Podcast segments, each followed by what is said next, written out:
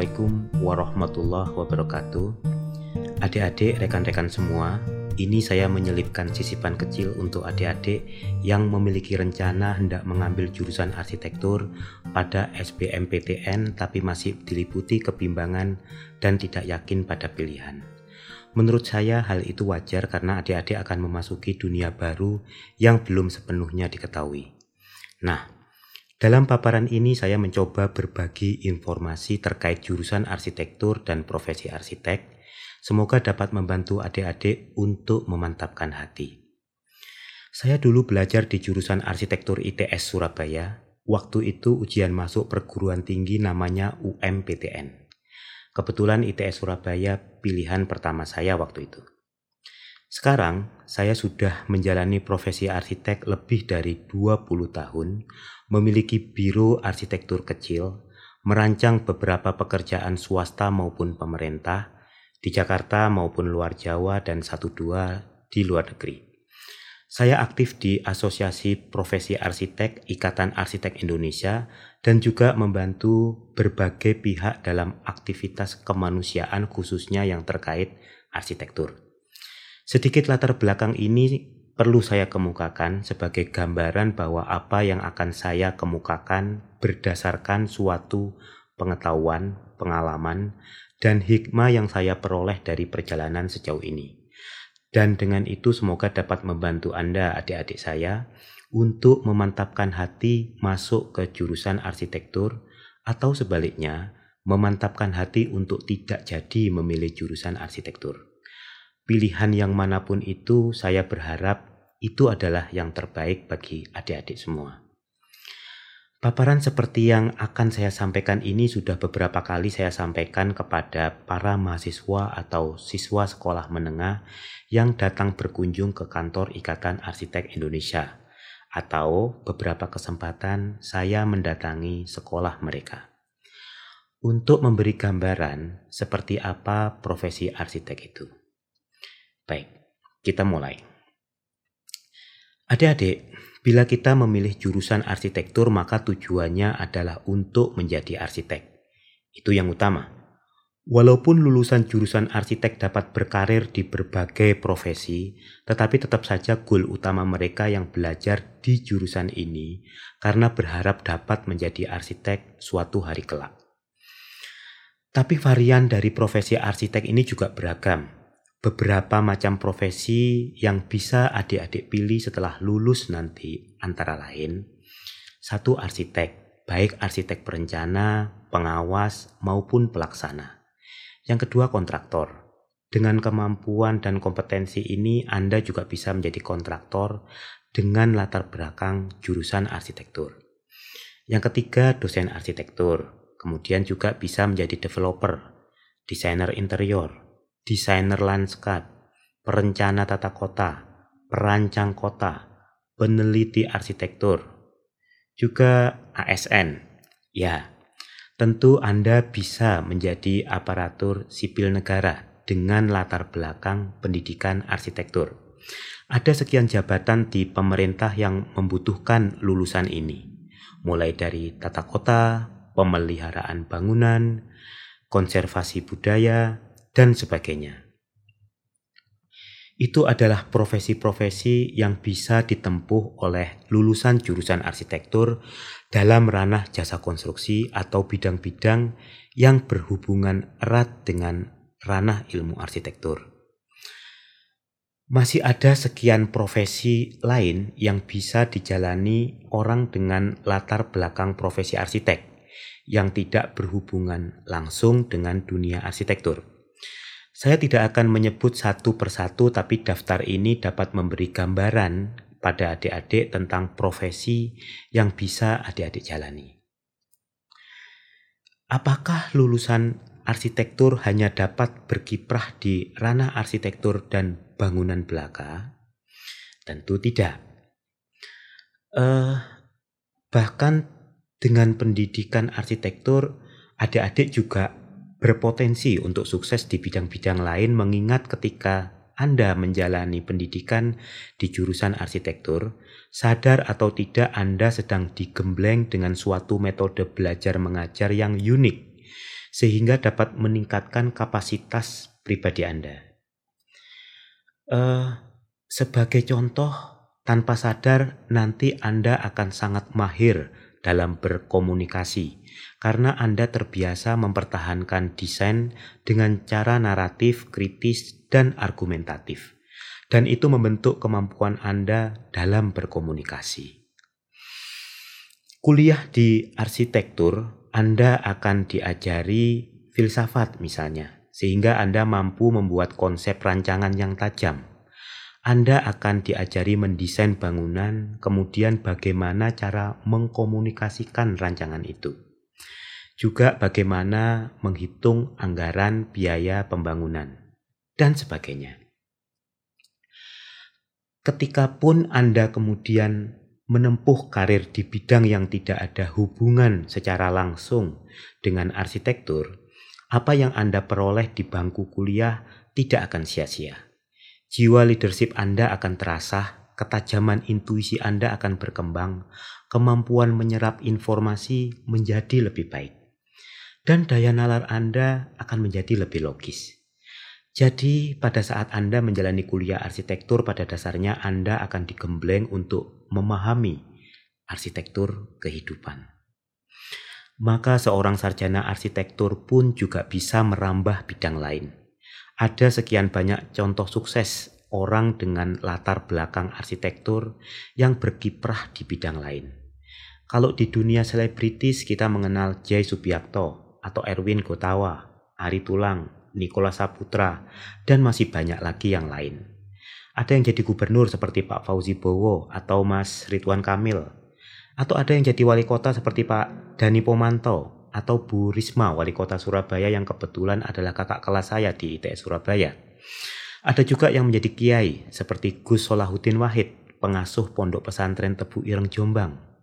Dan ada pula yang jadi presiden, yaitu Bung Karno. Di luar negeri lebih banyak lagi publik figur yang berlatar belakang arsitektur. Kalau Anda pernah mendengar grup musik Pink Floyd grup musik dengan album terlaris sepanjang zaman itu, lima anggotanya bertemu ketika kuliah arsitektur. Selain itu, saya masih bisa menderetkan sekian nama lagi seperti misalnya Ice Cube, Seal, Jimmy Stewart, Art Garfunkel, Thomas Hardy, Benjamin Netanyahu, Thomas Jefferson, presiden ketiga Amerika itu, Samuel L. Jackson, Courtney Cox, dan kalau suka film India, ada Aiswara Rai. Jadi jangan khawatirkan masa depan Anda. Kita memang ingin menjadi arsitek ketika kuliah jurusan arsitektur dan itu kita perjuangkan. Tapi bila Tuhan menunjukkan sesuatu yang lain maka kita juga bisa sukses dengan bekal ilmu arsitektur kita. Yang penting adalah kita menjalaninya sungguh-sungguh.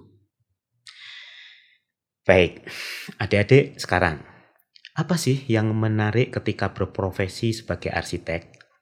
Yang pertama, profesi arsitek adalah profesi yang mulia. Ini barangkali akan terdengar klise, tapi sesungguhnya memang demikian. Anda berpikir siang malam bagaimana pengguna Anda dapat nyaman beraktivitas dalam karya yang sedang Anda rancang. Setiap detik, jam, waktu yang Anda dedikasikan adalah ibadah. Setiap garis yang Anda coretkan adalah pengabdian. Ketika Anda melakukannya, Anda sama sekali tidak berpikir keuntungan yang akan Anda peroleh dari kesungguh-sungguhan itu. Anda ikhlas melakukannya. Dan itu suatu perbuatan yang sungguh mulia. Karena poin pertama, maka profesi ini dipersepsi baik oleh masyarakat. Kata Robert Osborne, dengan arsitek Anda akan dapati sebuah gambaran seorang yang tidak tercela sebagaimana pengacara, hakim, dan bahkan dokter. Ini bukan kata-kata saya, tapi seorang penulis, penyiar, dan aktor Amerika. Tapi memang profesi lain banyak dipersepsi jelek hari-hari ini. Oleh karena itu, seorang jurnalis pemenang Pulitzer, Chris Hitch, bilang bahwa kita sekarang hidup di mana dokter merusak kesehatan, pengacara merusak keadilan, universitas merusak pengetahuan, jurnalis merusak informasi, dan bankir merusak ekonomi. Dan arsitek tetap dianggap terhormat dengan segala kondisinya. Di samping itu, profesi arsitek adalah di antara profesi yang sangat populer. Anda coba perhatikan hari ini iklan-iklan di televisi, banyak sekali yang menjadikan arsitek sebagai gambaran profesi. Profesi yang diinginkan, profesi yang mudah untuk diimajinasi. Bahkan anak kecil pun bila ditanya kalau sudah besar mau jadi apa, jawabannya yang sering terdengar adalah arsitek, di samping dokter dan pilot. Contoh yang lain lagi, Anda perhatikan film-film terkenal. Banyak sekali yang menggunakan profesi arsitek sebagai latar belakang pemeran utamanya. Saya iseng-iseng mendata. Anda perhatikan.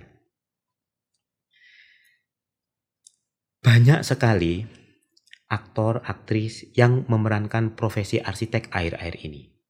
Keanu Reeves, Adam Sandler, Luke Wilson, dan sebagainya. Mengapa gambaran profesi arsitek menarik seperti yang dibilang Robert Osborne tadi? Karena arsitek adalah profesi yang masih memiliki martabat. Sebagaimana Osborne kemudian bilang, ada sangat-sangat sedikit profesi yang masih memiliki jiwa heroik. Dan arsitek adalah salah satu dari yang sedikit itu.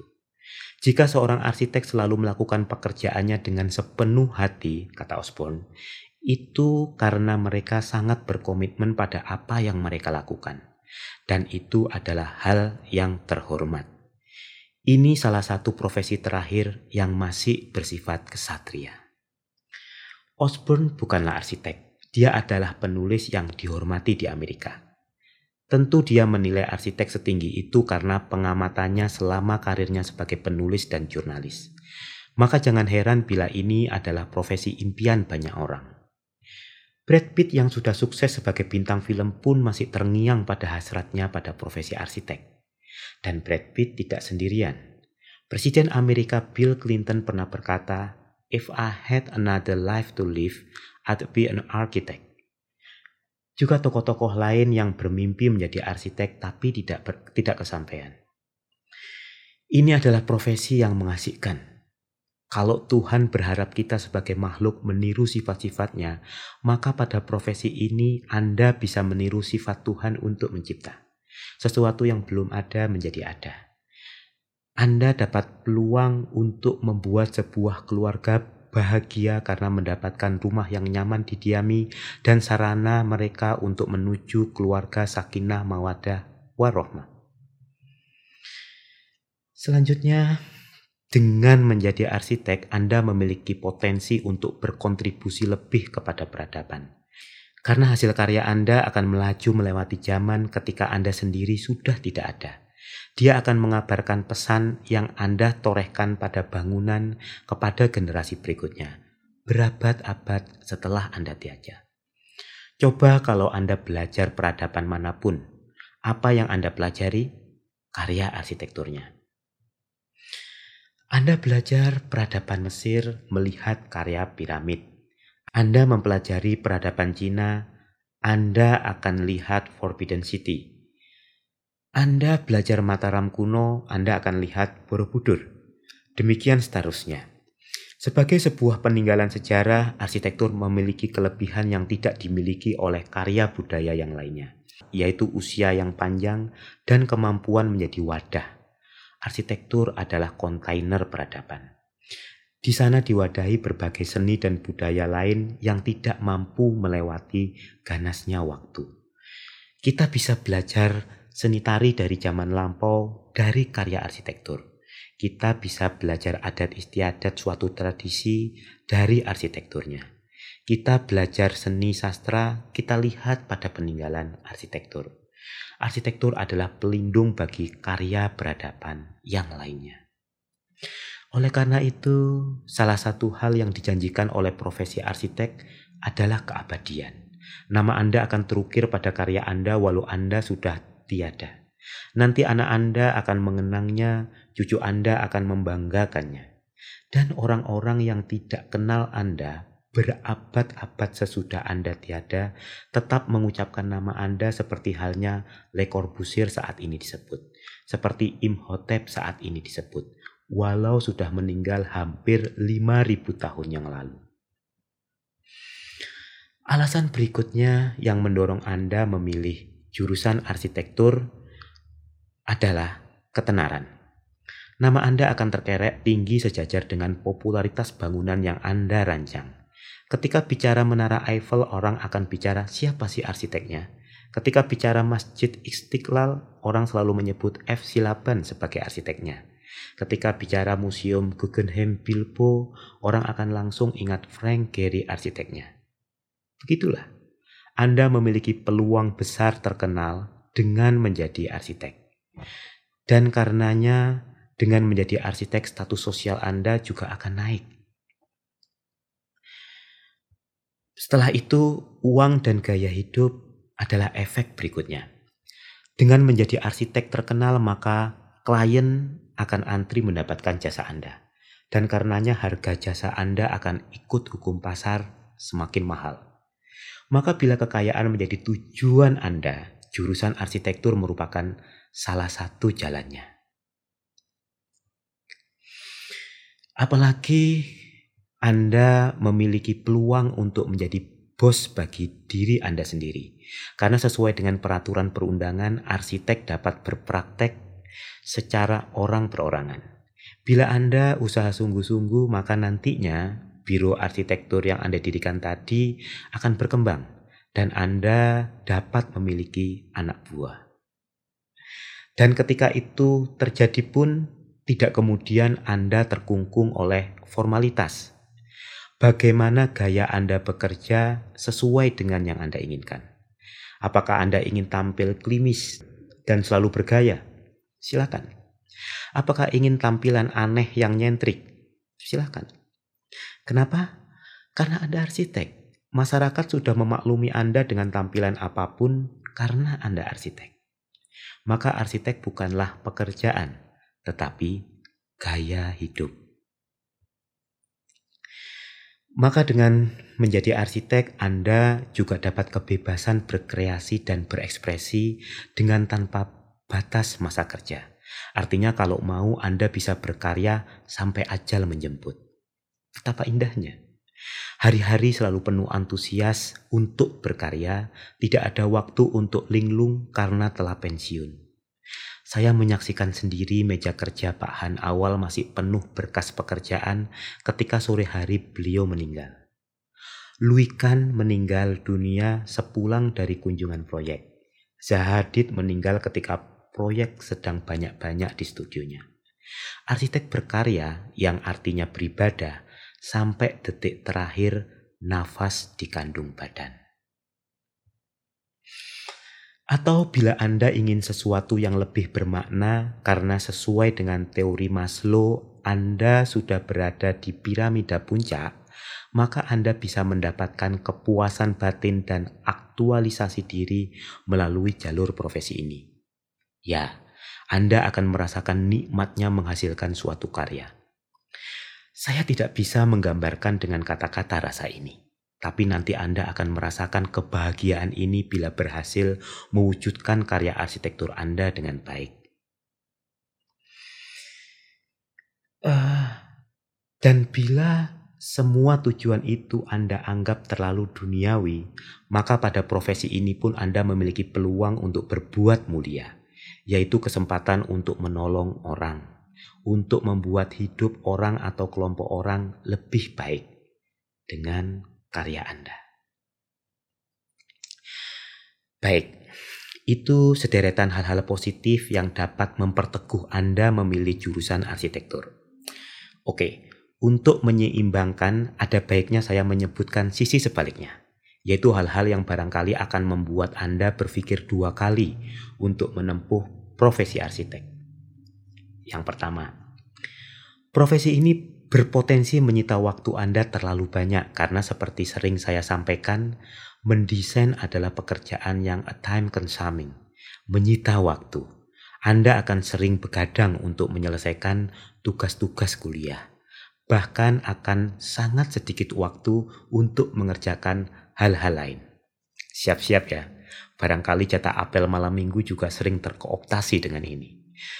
Dan ini nanti akan berlanjut ketika Anda bekerja masih akan seperti itu. Waktu Anda akan banyak habis di studio atau di biro arsitektur. siap-siap di demo istri dan anak-anak Anda. Dan kemudian waktu kerja yang demikian panjang tadi tidak selamanya tergambar dalam penghasilan Anda. Berbagai proyek arsitektur yang Anda kerjakan bisa jadi tidak sepadan antara usaha dan hasil. Ini bila kita memaknai kata hasil ini dengan uang. Maka menempuh jurusan arsitektur, Anda memiliki resiko keuangan yang lebih besar. Pada masa kuliah Anda harus mengeluarkan dana lebih untuk membeli kertas, alat gambar, meja gambar. Komputer yang dibutuhkan pun spesifikasinya tidak bisa seperti spek anak jurusan sebelah. Atau kalau tidak, program CAD atau render kita tidak akan jalan. Demikian juga pada saat bekerja. Permasalahannya juga sama. Apabila kita menginjak dunia kerja, proposal arsitektur yang kita susun belum tentu berhasil menjadi proyek. Padahal biaya cukup besar diperlukan untuk menyusun proposal tadi. Faktor negatif berikutnya adalah kompetisi yang sangat ketat. Kalau dari angka-angka statistik sepertinya jumlah arsitek di Indonesia masih sedikit dibandingkan jumlah penduduk, yaitu 12.000 dibanding 270 juta penduduk. Tetapi nyatanya jumlah penduduk yang demikian besar bukanlah gambaran kondisi peluang pekerjaan yang ada. Maka saya bilang kompetisi di dunia arsitektur saat ini cukup ketat kalau Anda tidak memiliki daya juang yang cukup. Karena itu, waktunya untuk berpikir ulang.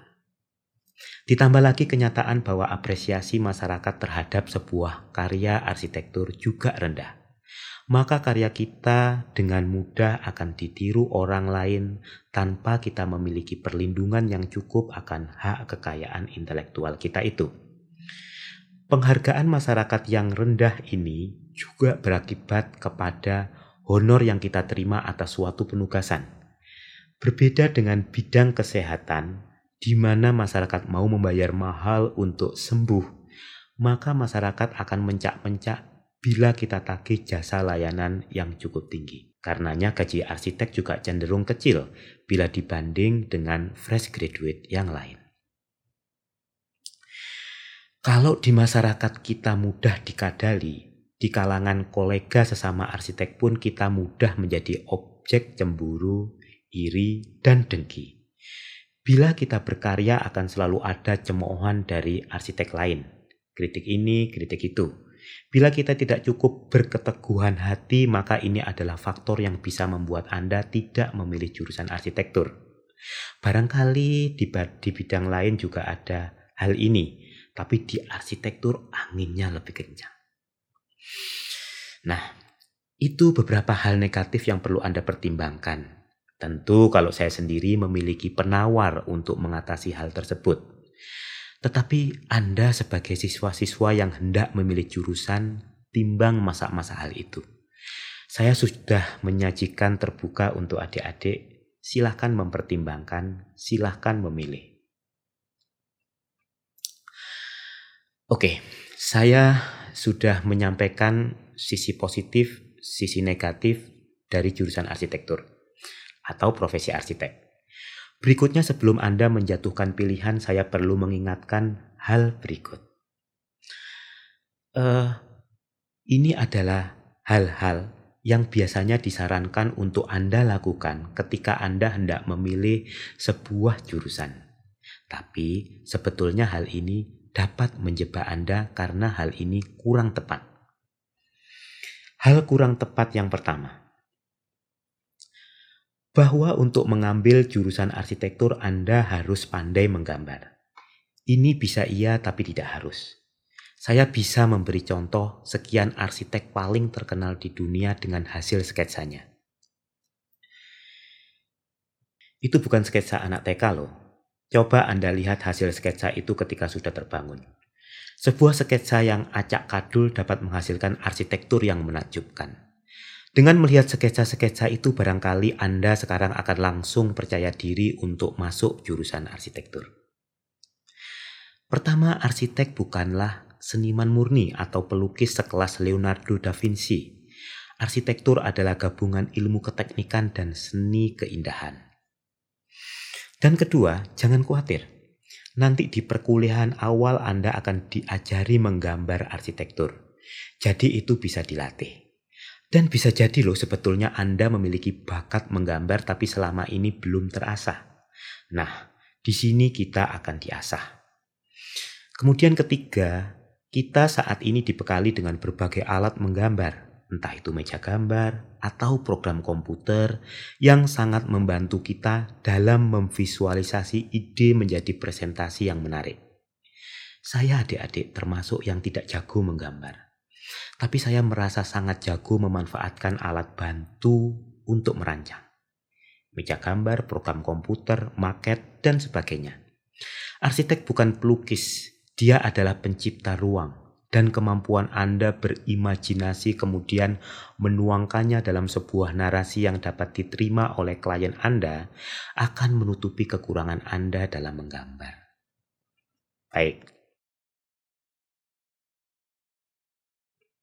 Hal kurang tepat yang kedua, bahwa ketika memilih jurusan, Anda disarankan untuk mengikuti passion, untuk mengikuti keinginan. Kalau menurut saya itu juga kurang tepat saya menyarankan jangan sepenuhnya mengikuti passion Anda, karena passion tidak selalu menunjukkan yang terbaik untuk masa depan Anda. Kita betul-betul tidak memiliki kuasa untuk melihat apa yang akan terjadi esok hari. Apa yang menurut kita baik hari ini belum tentu kita juga berpendapat sama untuk esok hari. Orang Barat bangga bisa bicara dengan ponga, "Do what you want to do," seolah itu simbol kebebasan dan percaya diri. Menginginkan sesuatu, maka sesuatu itu dilakukan. Kalau begitu ya apa bedanya kita dengan bayi? Mau makan, makan, mau nangis, nangis, mau buang air, langsung di celana. Tidak ada pengendalian sama sekali. Do what you want to do adalah prinsip anak bayi. Sebagai manusia, kelebihan kita adalah bisa menakar apa yang boleh kita kerjakan, apa yang kita inginkan. Dengan berbagai pertimbangan. Maka saya sarankan adik-adik mengikuti passion, tapi sambil mengkonfirmasi apakah pilihan itu sudah tepat. Kepada siapa kita mengkonfirmasi hal itu? Tentu saja kepada Dia yang Maha Tahu, karena Dialah yang mengetahui mana yang terbaik buat kita. Jadi di samping kita bertanya kepada diri sendiri apa yang kita inginkan, jangan lupa pada saat yang sama untuk menjajaki kira-kira apa yang diinginkan Tuhan.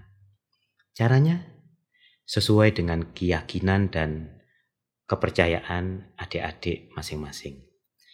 Oke ya, rumusnya sesuai passion oke, baik, tapi kalau semata-mata passion bisa jadi kita akan terjerembab pada perjalanan selanjutnya maka mari kita bertanya kepada yang membuat jalan itu. Hal yang kurang tepat ketiga adalah kecenderungan memilih jurusan karena prospek pekerjaan di, ma di masa depan. Ini juga kurang tepat. Saat ini selalu muncul list daftar jurusan-jurusan favorit yang diincar para calon mahasiswa.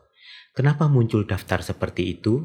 Karena kita menganalisa prospek sebuah jurusan atau profesi di masa depan. Sebuah profesi dianggap prospek kalau menjanjikan sebuah jenjang karir dengan gaji yang tinggi. Maka kita berlomba-lomba untuk mengejarnya.